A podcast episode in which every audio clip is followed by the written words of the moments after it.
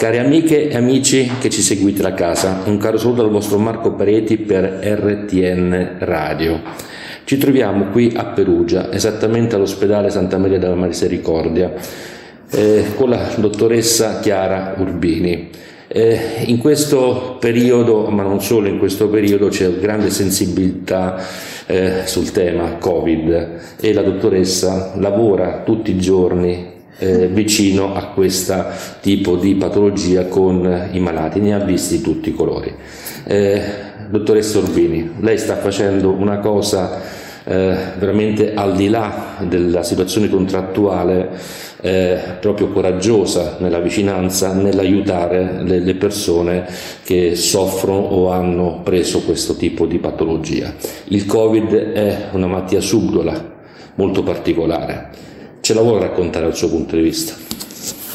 Allora, diciamo che ecco, io presto servizio da marzo 2019 nel reparto Covid, quindi siamo a un anno e sei mesi, un anno e sette mesi dall'inizio della pandemia malattia diciamo che può prendere una piega devastante come lasciare in altri casi comunque sia solo le, una, un lieve fabbisogno d'ossigeno comunque sia rimane un, una patologia che ancora non è debellata nonostante la campagna vaccinale e però la campagna vaccinale diciamo che ha portato quello che vediamo adesso un, un netto miglioramento delle condizioni cliniche dei pazienti che si ricoverano e accedono in, in pronto soccorso comunque sia eh, vaccinati. Diciamo che come insufficienza respiratoria, quindi come patologia, come polmonite, dà dei quadri devastanti che non possono essere minimamente paragonati a una semplice influenza. Pazienti giovani, pazienti meno giovani, comunque sia tutti hanno avuto dei, degli esiti e un fabbisogno di minimamente pensabile ai tempi pre-Covid. Diciamo, ecco, il lavoro è stato... È stato importante. Il, il, tutti i giorni, qual è il percorso di una persona che si accorge che comunque positivo al tampone? Cosa succede? Voi come lo ricevete? Quali, quali sono le, eh, le, le, immediate eh, atteggiamenti, comportamenti che voi con l'ospedale nell'accoglimento di queste persone? Eh, la prima cosa ovviamente perché il paziente magari non si accorge di avere bisogno di ossigeno, magari sta a casa che sta con una saturazione che non è ottimale però non lo percepisce, questo è tipico della malattia, quindi magari certe volte arrivano pazienti che hanno avuto comunque sia, avrebbero avuto necessità di ossigeno qualche giorno prima, però non percependo essi stessi la, la necessità arrivano un pochino più tardi. È ovvio che noi nell'immediato quello che possiamo fare al momento con le terapie che abbiamo è l'ossigenoterapia, l'ossigenoterapia la facciamo o a bassi flussi oppure mettiamo le, le maschere, cioè noi siamo in un reparto di semi-intensiva, quindi quello che a noi, dove noi arriviamo al massimo è una ventilazione meccanica, eh, una ventilazione non invasiva, quindi con una maschera che fornisce e un ventilatore che fornisce delle pressioni aiuta il paziente a respirare un pochino meglio, favorendo appunto l'ossigenazione a livello del, del parenchima polmonare. Quindi noi quello che facciamo essenzialmente anche alla luce dei referti laboratoristici, quindi con gli esami e il prelievo arterioso, l'emogassa analisi, vediamo qual è il grado di desaturazione del paziente. E quindi c'è nel paziente che dopo che si è comunicato formalmente che ha il Covid, quali sono le reazioni generalmente che eh, si hanno? Adesso, adesso un pochino meglio perché è entrato nella pratica clinica. All'inizio no, all'inizio sembrava quasi fossero degli appestati, tra virgolette, ma non perché comunque era una malattia nuova, una, una, malattia altamente contagiosa, infettiva e tuttora ancora nelle pratiche anche dell'isolamento alcuni pazienti hanno difficoltà a capire quanto in realtà sia contagiosa questa malattia. Eh, il fatto è proprio anche questo, cioè che uno entra in ospedale, magari sta in una famiglia, ho visto gente fino a poco, poco minuti prima o qualche decina di minuti prima, quando entra qui dentro viene completamente isolato e quindi non Ma c'è... isolato lui e isolata anche la, la famiglia. Esattamente. Comunque sia esattamente. a parte tutto il, il, percorso di isolamento domiciliare certo. sia del paziente stesso che della, della famiglia e dei contatti stretti. Certo, ma non, non, solo questo, intendevo anche il fatto che una persona quando entra qui perde qualsiasi rapporto cioè per comunicare come va, come non va, cioè il rapporto di un tradizionale tra paziente e caro eh, viene meno. Allora, a meno che il paziente non sia in grado da solo, come fortunatamente ultimamente la maggior parte eh, dei pazienti ha modo di comunicare tramite il cellulare, ma se non la comunicazione avviene tra medico e familiare, di comunicazione telefonica.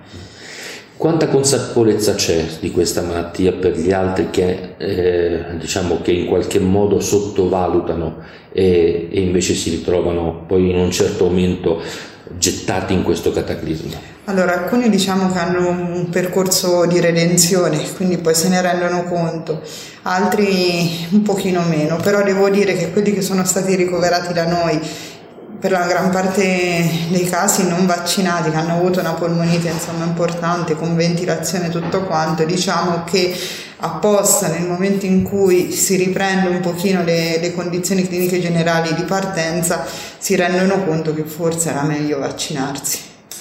Il vaccino senza dubbio aiuta e questo eh, è, è, è, acclamato e si è, e si è visto. Eh, da questo punto di vista, quale potrebbe essere un messaggio che lei si sente di dare? Di vaccinarsi, perché comunque sia la paura dell'effetto avverso e magari alcuni citano morti per il vaccino come complicanza del farmaco, però certe volte dimenticano quanti sono i morti del Covid. L'altra cosa, eh, ovviamente dietro oh, questa patologia, dietro i pazienti ci sono medici, corpo sanitario, personale. Quanto sacrificio c'è, c'è rispetto, rispetto, a quello che ha dei propri affetti, alla propria famiglia, cioè le, la dedizione a questo lavoro e soprattutto quanto ti assorbe eh, mentalmente, psicologicamente, anche fisicamente eh, seguire un paziente eh, Covid? Allora, mm, diciamo adesso è tornato un pochino il fresco, quindi devo dire che si respira un pochino meglio, ma l'estate, stare vestiti comunque sia stato veramente massacrante. Il personale infermieristico del nostro reparto è da marzo 2019 non ha mai avuto una pausa, se non due mesi nell'estate precedente del 2020 e devo dire che comunque sia sia OS, personale infermieristico, personale medico, ecco, tutti completamente dedicati a questi pazienti, nonostante sembriamo una bolla un pochino isolati dal resto del mondo, dall'ospedale, però ecco ce la mettiamo tutta, è più certo. faticoso, anche la paura magari di riportarlo a casa è sempre stato un elemento abbastanza condizionante, soprattutto dall'inizio. Quindi anche la vestizione. Ehm, fare, fare eh, appunto il discorso di ehm, così dice, prevenzione per non sì. portarlo al di fuori ai propri cari, ai propri sì, familiari, no. a se stessi è una cosa molto delicata, credo sia un pensiero sì, importante. Sì, sì, no, ve- ma più che altro anche la, ves- la svestizione, perché eh. nel momento in cui ti vesti noi abbiamo avuto sempre fortunatamente gli, gli ausili che sì. ci permettevano una vestizione adeguata la svestizione anche è altrettanto importante perché ovviamente la paura di, di toccarsi anche per sbaglio, magari di, sì. di contrarre il virus è sempre stato predominante. Eh, eh, prima di salutarci, dottoressa, eh, ci sono stati molti medici, pers- molti personali in questo tempo che eh, anche hanno messo a repentaglio la propria vita e la propria salute, no? E quindi da questo punto di vista un, un, un segnale, un, un, ricordo e comunque un ringraziamento verso queste persone che comunque hanno messo proprio in gioco se stessi. Sì, penso che comunque sia il bene del paziente è venuto sempre prima di tutto e quello che abbiamo potuto fare tutti l'hanno fatto al massimo delle forze e certe volte anche oltre. Quindi noi ci siamo, ci siamo stati, ci saremo, ci però ecco Siete degli angeli, siete degli angeli. angeli è troppo, angeli facciamo sì. il nostro lavoro e lo facciamo con passione. E se dovesse dare, eh, così fare una riflessione, cosa al giorno d'oggi, con eh, l'esperienza avuta fino adesso, cosa si potrebbe fare di diverso? E, o fare in più o fare in meno? Guardi, per, per, quanto riguarda, se intende il reparto, noi siamo abbastanza... Diciamo in genere, in genere ecco, perché il reparto sappiamo che è un reparto di eccellenza, no? il reparto Covid-1 di Perugia dell'ospedale è un reparto di eccellenza, che eh, ovviamente è stato eh, diciamo, visibile eh, soprattutto per la professionalità, per la preparazione eh, con tutti gli operatori che ci sono, è stato riconosciuto dappertutto, ma non solo questo di Perugia, anche tanti altri reparti umbri. Eh, quindi da questo punto di vista eh, c'è una garanzia di, di, un'eccellenza, veramente di una qualità professionale elevatissima. Il fatto è... Eh, un consiglio per gli altri è di non sottovalutarlo perché il covid c'è, c'è ancora e e purtroppo continua a far, a far, sì che i ricoveri ci siano, che i pazienti stiano male, soprattutto se non vaccinati. Quindi il consiglio mio è di vaccinarsi Beh. e comunque di continuare a praticare le manovre con l'igienico-sanitarie, che, quindi mascherina aperto, chiuso e tutto quanto, igiene delle mani e non, non pensare che sia sparito seguire quindi le indicazioni eh, sanitarie ministeriali. Dottoressa, grazie veramente per tutto quello che fa lei, che fate voi, con eh, veramente veramente credo che ci sia grande riconoscenza per il coraggio, la forza, la preparazione professionale e la dedizione che mettete a questo lavoro. Grazie. Grazie. Quindi dottoressa Chiara Urbini che noi ringraziamo per RTN Radio dal vostro Marco Pareti qui dall'ospedale Santa Maria della Misericordia di Perugia dal reparto Covid e il Covid fa male, fa veramente male. Quindi abbiamo le precauzioni che dobbiamo avere perché una volta che ci troviamo dentro forse abbiamo qualche rimorso e qualche rimpianto e non vorremmo averlo. Grazie dottoressa Grazie. e buon lavoro. Grazie.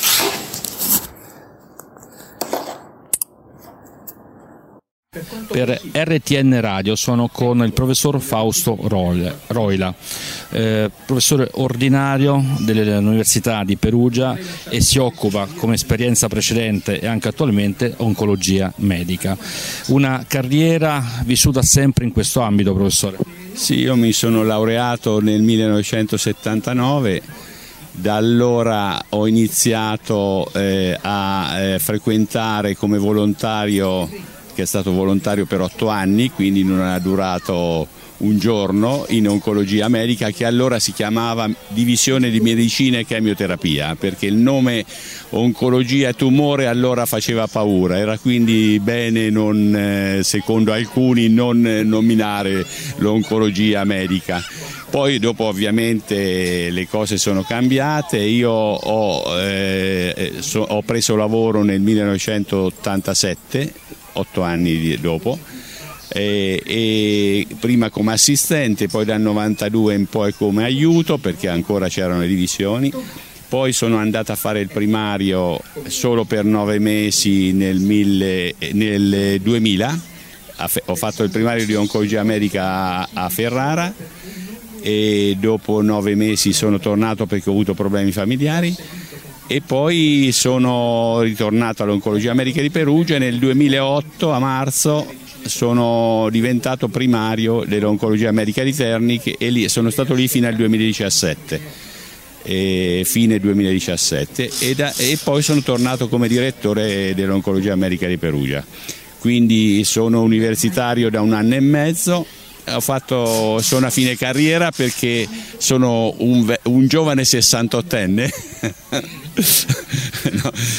che, che, carriera, professore? Eh, eh, diciamo che ho avuto la, grandi maestri e quando uno ha grandi maestri ha le opzioni di poter crescere e crescere in maniera corretta, con le gambe giuste e io ne ho avuti tre almeno di maestri. Vogliamo ricordare? Allora, uno purtroppo è deceduto eh, un mese fa e è stato un grande maestro della statistica medica italiana. Lui mi chiamava tu sei una spugna perché tutto quello che lui diffondeva io lo acquistavo, lo acquisivo e questo mi faceva crescere da un punto di vista di eh, metodologia della ricerca, metodologia statistica e questo è stato uno dei maestri il maestro è arrivato per ultimo perché l'ho conosciuto nel 1984, quando abbiamo cominciato a lavorare e a produrre letteratura scientifica a livello internazionale. Il primo maestro è stato il professor Albano del Favero, che è un noto luminare di farmacologia clinica e noto internista alla medicina interna dell'Università di Perugia che mi ha dato e mi ha guidato nei primi passi quando uno comincia a mettere le mani sul malato mi ha insegnato come si sentiva un fegato, come si sentiva la milza, come si sentiva il linfonodo e, e mi ha dato anche eh, le indicazioni giuste su come e che cosa dovevo studiare, qual era l'etica della nostra professione, che andavano evitati i conflitti di interesse. E poi il maestro immediatamente successivo è quando sono entrato nel 79 in oncologia medica è stato il professor Maurizio Tonato che ieri era qui con noi a fare una giornata sulla rete oncologica regionale e sulla discussione di dove sta andando l'oncologia medica, quali sono il futuro delle, de, di questa professione e come si deve evolvere sempre avendo davanti come cardine della nostra attività il paziente perché noi mettiamo al centro della nostra attività il paziente e solo se fai questo fai ricerca di qualità, fai assistenza di qualità. Professore, nel pomeriggio qui ad Avanti Tutta lei è stato invitato per portare la sua testimonianza a questo incontro pubblico e sentendo tra le sue parole lei ha indicato alcune specificità di tumori o cause che comunque eh, favoriscono l'insorgere di un tumore. Ha messo il fumo, lo stile di vita, l'alimentazione, eh, sono eh, cose, dettagli ben precisi e indicazioni che lei ha dato. Ci sono due domande che volevo farle. Una è il tumore, da quello che lei ha detto qualche, mm, qualche minuto fa, è cambiato. Anche l'insorgenza o l'approccio che le persone hanno con questa patologia estremamente importante. E l'altro invece i consigli, anche questi sono cambiati rispetto a, magari al suo inizio carriera. Certo, perché all'epoca di prevenzione si parlava, ma si parlava decisamente meno di ora. Di prevenzione primaria io parlo, cioè di prevenire eh, il cancro abolendo il fumo, mangiando qualitativamente bene, evitando l'eccesso di alcolici, utilizzando la dieta mediterranea che è la nostra dieta che è riconosciuta anche attualmente come miglior dieta del mondo anche negli Stati Uniti. E, e quindi queste cose sono andate piano piano eh, a, a, diffondersi e oggi eh, di fatto molta gente ha smesso di fumare per esempio e questo condiziona in maniera determinante tutta l'incidenza di una serie di tumori che sono cominciati a diminuire in termini di mortalità a partire dal 1992, un pochino più tardi in Italia e in Europa, ma la cessazione del fumo ha fatto vedere immediatamente il risultato finale. Non smetti di fumare e il cancro del polmone, la mortalità si riduce. Questo è fondamentale. Oggi si parla sempre più di, di, cancro, di prevenzione come screening, quindi diagnosi precoce e prevenzione secondaria, ma questi eh, screening purtroppo negli ultimi anni, due anni il Covid ha creato delle grosse difficoltà perché era bene evitare i contatti, era bene non frequentare eh, l'ospedale, eccetera. Per cui però i screening bisogna rilanciarli, lo stanno facendo perché si calcola che non sono state diagnosticate nell'anno 2020 circa 2000 cancri della mammella, circa 1000 cancri del colon retto e questi non è che sono scomparsi, purtroppo ci ritroveremo sicuramente non come tumori diagnosticati precocemente ma spesso con tardivamente. Professore, in, in tutta questa eh, vita che eh, noi possiamo dire lunga, ma è anche tanto corta guardando qual è il periodo ovviamente del, dell'universo, ma nella sua esperienza, nella sua testimonianza come medico eh, in questo settore ben preciso, c'è stato secondo lei un momento importante di valico dove proprio si è girato intorno alla boa per andare a vedere un, nel tunnel che fino a quel momento era tutto buio, finalmente uno spiraglio di luce. C'è stato un evento, una persona, un medicinale, un qualcosa, uno strumento che ha fatto sì che abbiamo accelerato sia nelle diagnosi sia nelle cure. Guardi, eh, la terapia farmacologica per le malattie ematologiche ha costituito un, un, cambio veramente radicale con risultati importantissimi. Perugia, Perugia, ha rappresentato molto per questo. Perugia ha rappresentato sia in ambito ematologico sia in ambito di oncologia medica un eh, centro che io ho un conflitto di interesse nel dirlo, comunque era un centro e è un centro di eccellenza per alcune patologie a livello internazionale, per esempio il cancro del polmone, per esempio tutto l'interesse e lo sviluppo delle terapie che noi chiamiamo di supporto, l'attenzione ai sintomi che il malato aveva e anche agli effetti collaterali delle terapie che noi abbiamo sottoposto ai nostri pazienti. Ci sono stati dei passi in avanti incredibili fino a qualche anno fa quando si parlava di chemioterapia si parlava di qualcosa che era eh, qualcosa bene da tenere lontano perché ti faceva vomitare 20 volte, 30 volte in un giorno. Oggi il vomito ce l'ha una frazione minima di persone perché dopo anni e anni di ricerca abbiamo trovato le giuste misure a questo effetto collaterale. E così anche ai cancri solidi perché nell'ultimo decennio, 15 anni fa, non, eh, non, esistevano, sono stati sviluppati dei farmaci innovativi, noi li chiamiamo a bersaglio molecolare, cioè che vanno a, a attaccare soprattutto le cellule tumorali. Per esempio nel melanoma abbiamo avuto una situazione che dieci anni fa parlo del 2010 circa, la mortalità ad un anno era il 75% dei pazienti, oggi abbiamo con i farmaci nuovi ottenuto risultati incredibili, vengono chiamati risultati rivoluzionari ormai da tutti, c'è una sopravvivenza a 10 anni con malattia metastatica del 25% dei soggetti. abbiamo ribaltato la situazione.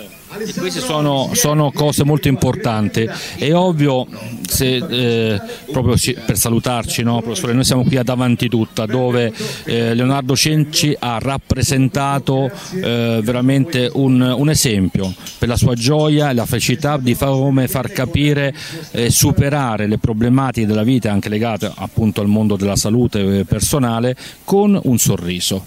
Questo fa sì che a volte spesso aiuta lo stesso a aiutarsi a curare, no? piuttosto che buttarsi giù.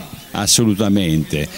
Lo stato psicologico del malato è importantissimo sia perché serve a evitare tutta una serie di effetti collaterali, ormai c'è la dimostrazione per esempio che la nausea e il vomito, alcuni effetti collaterali dipendono anche dallo stato psicologico del paziente, ma lo stato psicologico del paziente aiuta moltissimo nella lotta contro il cancro perché stimola il sistema immunitario a reagire contro.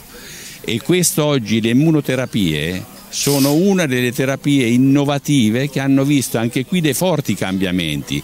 Considerate che un cancro del polmone non microcitoma, si chiama così, metastatico, fino a pochi anni fa aveva una sopravvivenza a 5 anni del 10-15%, oggi quel tipo di tumore con certe caratteristiche ha il 30-35% di sopravvivenza a 5 anni.